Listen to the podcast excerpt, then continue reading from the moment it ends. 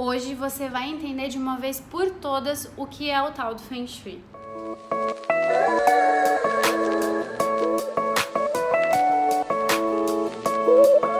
Olá pessoal, tudo bem por aí? Eu escolhi esse tema para ser o primeiro vídeo de conteúdo, né, digamos assim, fora o vídeo de apresentação porque atualmente o Feng Shui é o carro-chefe do escritório, é a consultoria mais solicitada e apesar de ser uma técnica super antiga, as pessoas ainda têm muita dúvida, é, tem muito essa percepção de que ah, Feng Shui é só colocar umas uma coisa virada para lá, outra coisa virada para cá, pintar uma paredinha, colocar uns espelhos e tá pronto Feng Shui, sendo que não é nada disso. Tem muitas informações cruzadas e enfim, eu acho que esse vídeo é super necessário para que as pessoas entendam, afinal de contas, para que, que serve e o que, que é, né? E, enfim, espero que eu consiga esclarecer pelo menos as maiores dúvidas aí de vocês. Então, para começo de conversa, é, vocês vão me ouvir pronunciando Feng Shui. Algumas pessoas falam dessa forma, mas essa não é a pronúncia correta, né? Isso deu abrasileirado aí, né? Para as pessoas compreenderem, saberem do que eu tô falando mas a pronúncia correta é feng shui. Então, a tradução certinha né, dessas palavras significa vento e água, e acho que vocês vão entender o porquê disso na, na sequência do vídeo. É, tem muita coisa para falar sobre os tempos atuais do Feng Shui, mas eu acho que é necessário dar uma introdução para vocês de como que surgiu essa técnica, né?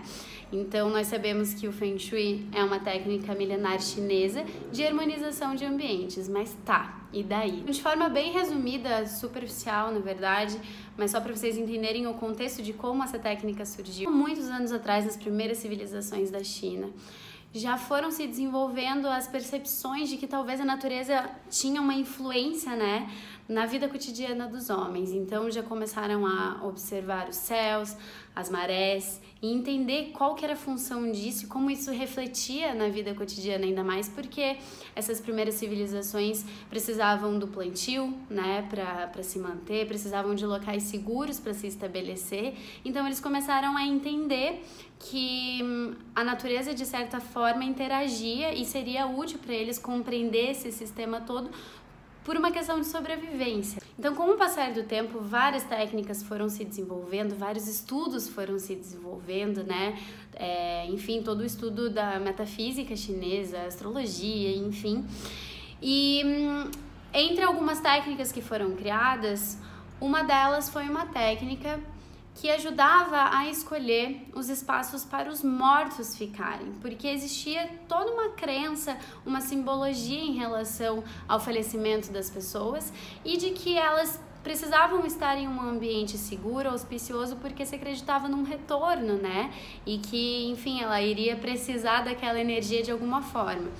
Então, o Feng Shui está intimamente relacionado com essa primeira técnica, né, que é relacionada ao local dos mortos. Então, você cuidar, uh, você ter as referências em relação ao melhor local para os mortos ficarem. Então, um tempo depois, foi desenvolvida uma técnica para os vivos, né, seguindo uma lógica bastante parecida das simbologias dos animais, de seguranças, enfim, é, várias coisas que eu comento ali nas redes sociais com vocês, mas que em paralelo ao desenvolvimento dessa técnica para os mortos, foi desenvolvida a técnica para os vivos, e que é o que futuramente virou o Feng Shui. Então, é, a, essa técnica ela consiste em uma série de, de metodologias e de análises de coisas a serem analisadas, na verdade, é, buscando uma melhor interação com o ambiente construído e o ambiente e a localização desse ambiente, buscando entender a interação, né, que está acontecendo, as influências externas e internas, e buscando então um equilíbrio em relação a tudo isso. Então, com o passar dos anos, o Feng Shui foi evoluindo muito, então ganhou várias vertentes, vários olhares diferentes, várias alterações, muitas informações foram perdidas, porque nesse meio do caminho, né, é, algumas informações eram passadas de algumas formas que foram se perdendo. É, várias coisas foram se corrigindo, uma arrumando a outra, outra não concordando com uma, e conclusão, hoje nós temos várias escolas né, de Feng Shui e dentro dessas escolas várias metodologias.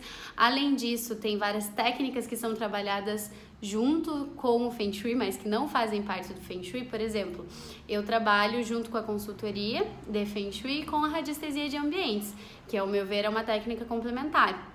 Então, é por isso que hoje a gente encontra informações totalmente diferentes sobre um mesmo assunto teoricamente. Então eu vivo recebendo perguntas do tipo: para que que eu vou contratar um arquiteto ou alguém para aplicar Feng Shui, sendo que eu boto lá no Google e tem um monte de informação e daí eu pinto lá a parede, daí eu viro desse jeito e tá pronto Feng Shui. Porque é exatamente isso que eu comentei. É, existia um momento nessa timeline toda aí que o Feng Shui virou muito popular, né? Ele veio para o Ocidente, passou por várias alterações, muitas informações foram perdidas, muitas, muitas coisas foram modificadas. E uma das vertentes, né, um dos métodos de aplicar o Feng Shui acabou sendo de forma mais intuitiva. Então se perdeu a, as, as características originais, clássicas da técnica, para outros tipos de aplicação, né? E essa, essas informações mais gerais que a gente encontra é, fácil assim na internet, enfim, ela leva em consideração aspectos muito mais intuitivos, então não tem nada dessas coisas de cálculo e, enfim, são outras coisas que são levadas em consideração. Não que não sejam relevantes, sabe? Muito do que tem no Feng Shui, a própria psicologia ambiental, né, a neuroarquitetura explica, né, que são aspectos é, psicológicos, neurológicos, do porquê o ser humano se sente confortável ou não, porquê que é benéfico ou não. Mas o que eu quero dizer é que Feng Shui não é só isso e que vocês vão encontrar essa diferença dependendo do profissional, a técnica que o profissional, que cada profissional trabalha. E que não é só simples assim, aplicar o baguá, dividir as áreas e sair pintando a casa e, e girando os móveis, tá? Existe uma análise muito profunda por trás disso. Cada caso é um caso, cada pessoa é uma pessoa. A técnica que eu utilizo, eu, eu sigo a linha da escola clássica, né? Eu utilizo o, o Bazai e hum, as estrelas voadoras, né? Que é a tradução, porque o nome é super longo. E hum, são técnicas que demandam muito tempo, muito cálculo, muita análise. E, como eu disse, cada caso é um caso, cada casa é uma casa, cada pessoa é uma pessoa. Existe um RG, né? No momento da construção da casa, quando se fecha o telhado, é como se a gente condensasse uma energia. E essa energia tem uma identidade única. E é a partir dela que a gente vai fazer todo, todo esse estudo, a compatibilidade com aquela pessoa que é única. Então, é isso que eu queria deixar claro de que há essa diferença. Então, caso vocês tenham interesse nessa técnica, procurem saber exatamente o que o que está sendo analisado, qual é o nível de profundidade, o que, que vai ser entregue para vocês, porque vocês vão encontrar essa diferença e isso vai refletir nos preços, isso vai refletir em tudo. Até na minha própria rede social, eu às vezes compartilho com vocês algumas questões mais gerais que são comuns a qualquer ambiente, mas isso não, não substitui de jeito nenhum uma análise feita por um profissional.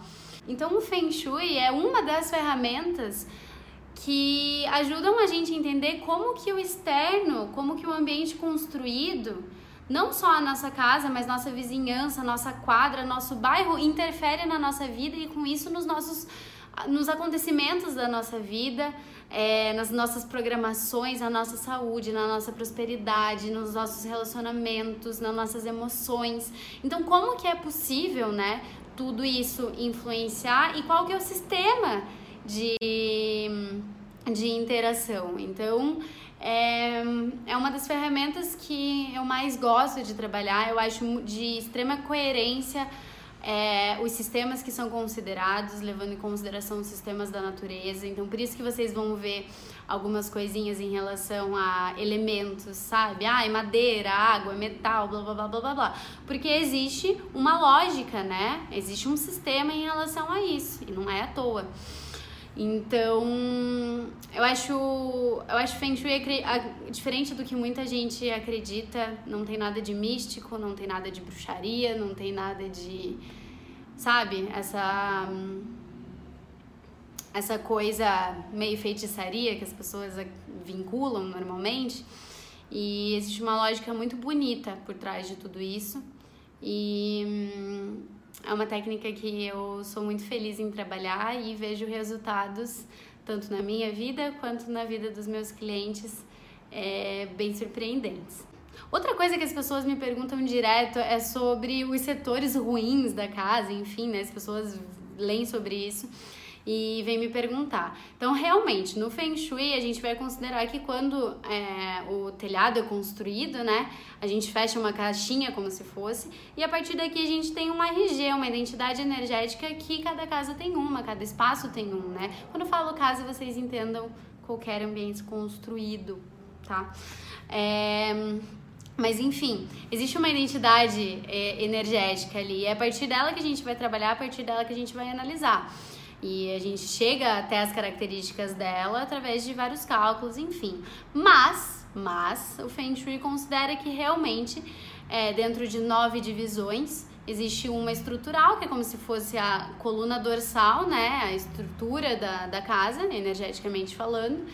E existem quatro que são muito auspiciosas e quatro que não são tão boas assim. Então a gente vai trabalhar de forma que esses ambientes que caíram nos setores que não são tão convenientes não sejam de tanta importância ou que não, não atinjam é, grandemente né, as pessoas que estão morando ou usando aquele espaço. Outra pergunta muito frequente é em relação em qual momento aplicar o Feng Shui. Ah, então eu moro numa casa alugada e eu não posso mexer em nada do que está aqui. É possível ter Feng Shui? Ou então alguém que gosta muito da decoração da casa não está disposta a mudar nada, mas quer ter o Feng Shui. É possível? É, é possível. Então, o Feng Shui ele pode ser aplicado desde a escolha do terreno, tá? Sem nada ali, durante a construção, né? Em casas em, na metade do caminho, né, que ainda aceitem grandes alterações ou não, e casas que não, não, não querem ter essas grandes mudanças.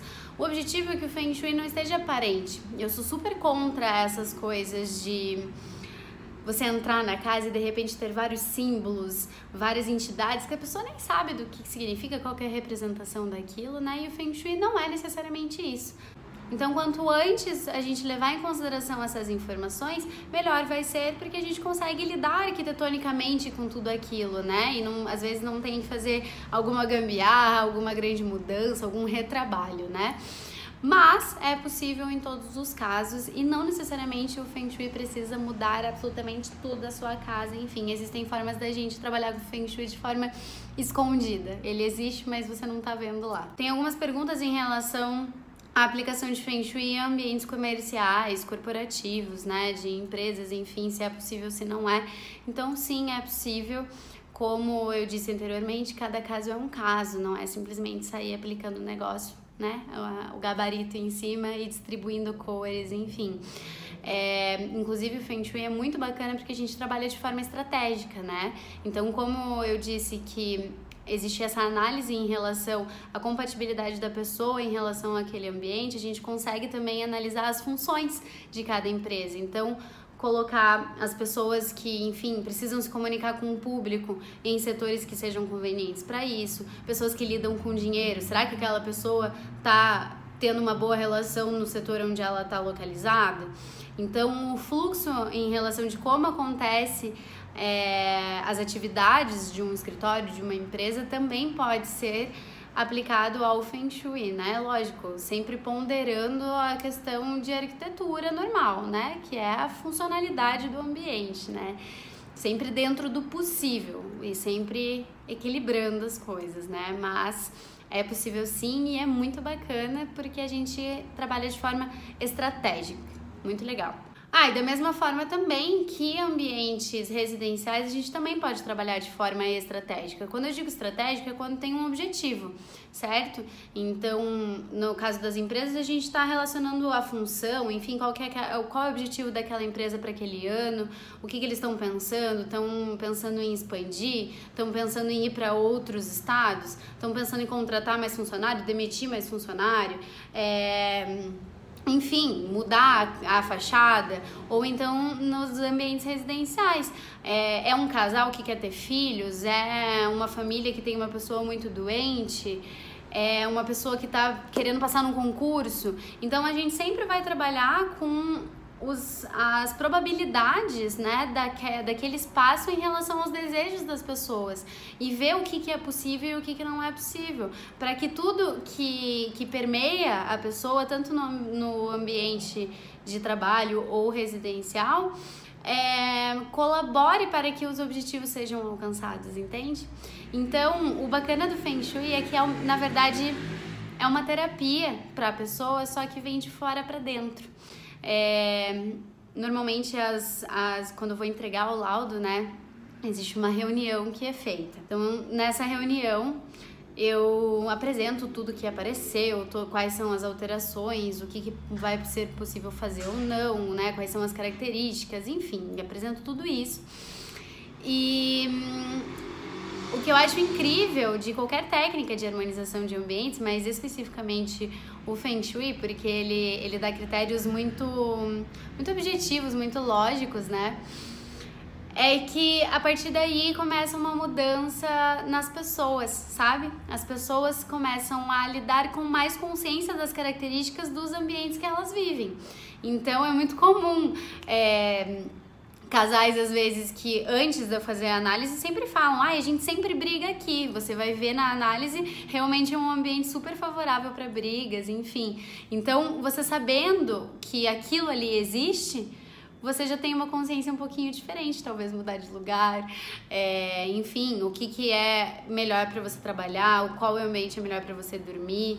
E equilibrar isso na, na medida do possível, né? Por que, que a gente sente muito sono em alguns ambientes? Por que, que a gente se sente tão esgotada? Por que, que às vezes a gente se sente irritada? Todas essas, essas influências vêm do espaço, entende? Então, enfim, eu sou completamente apaixonada por essa técnica e espero ter esclarecido um pouquinho mais para vocês sobre o que, que é. É, nas minhas redes sociais eu costumo mostrar como eu entrego uma consultoria, o que, que vem, que tipo de informação exatamente vem, para as pessoas conseguirem entender um pouquinho melhor, né, mais materializado, o, como que é o processo. Mas eu espero que com essas informações vocês tenham entendido os motivos pelos quais o Feng Shui é tão bacana no dia de hoje, principalmente nos momentos de quarentena que a gente está vivendo, né? A gente está tendo vários usos na nossa casa. A nossa casa está influenciando mais do que nunca nos nossos pensamentos, nos nossos comportamentos. Então, é muito importante que a gente tenha uma consciência da estrutura energética da nossa casa, certo? E o Feng Shui é uma das ferramentas. Então é isso, gente. Eu espero que tenha clareado um pouquinho a mente de vocês, mas de qualquer forma eu estou à disposição para eventuais dúvidas e esclarecimentos, tá bom? Um beijo e até a próxima!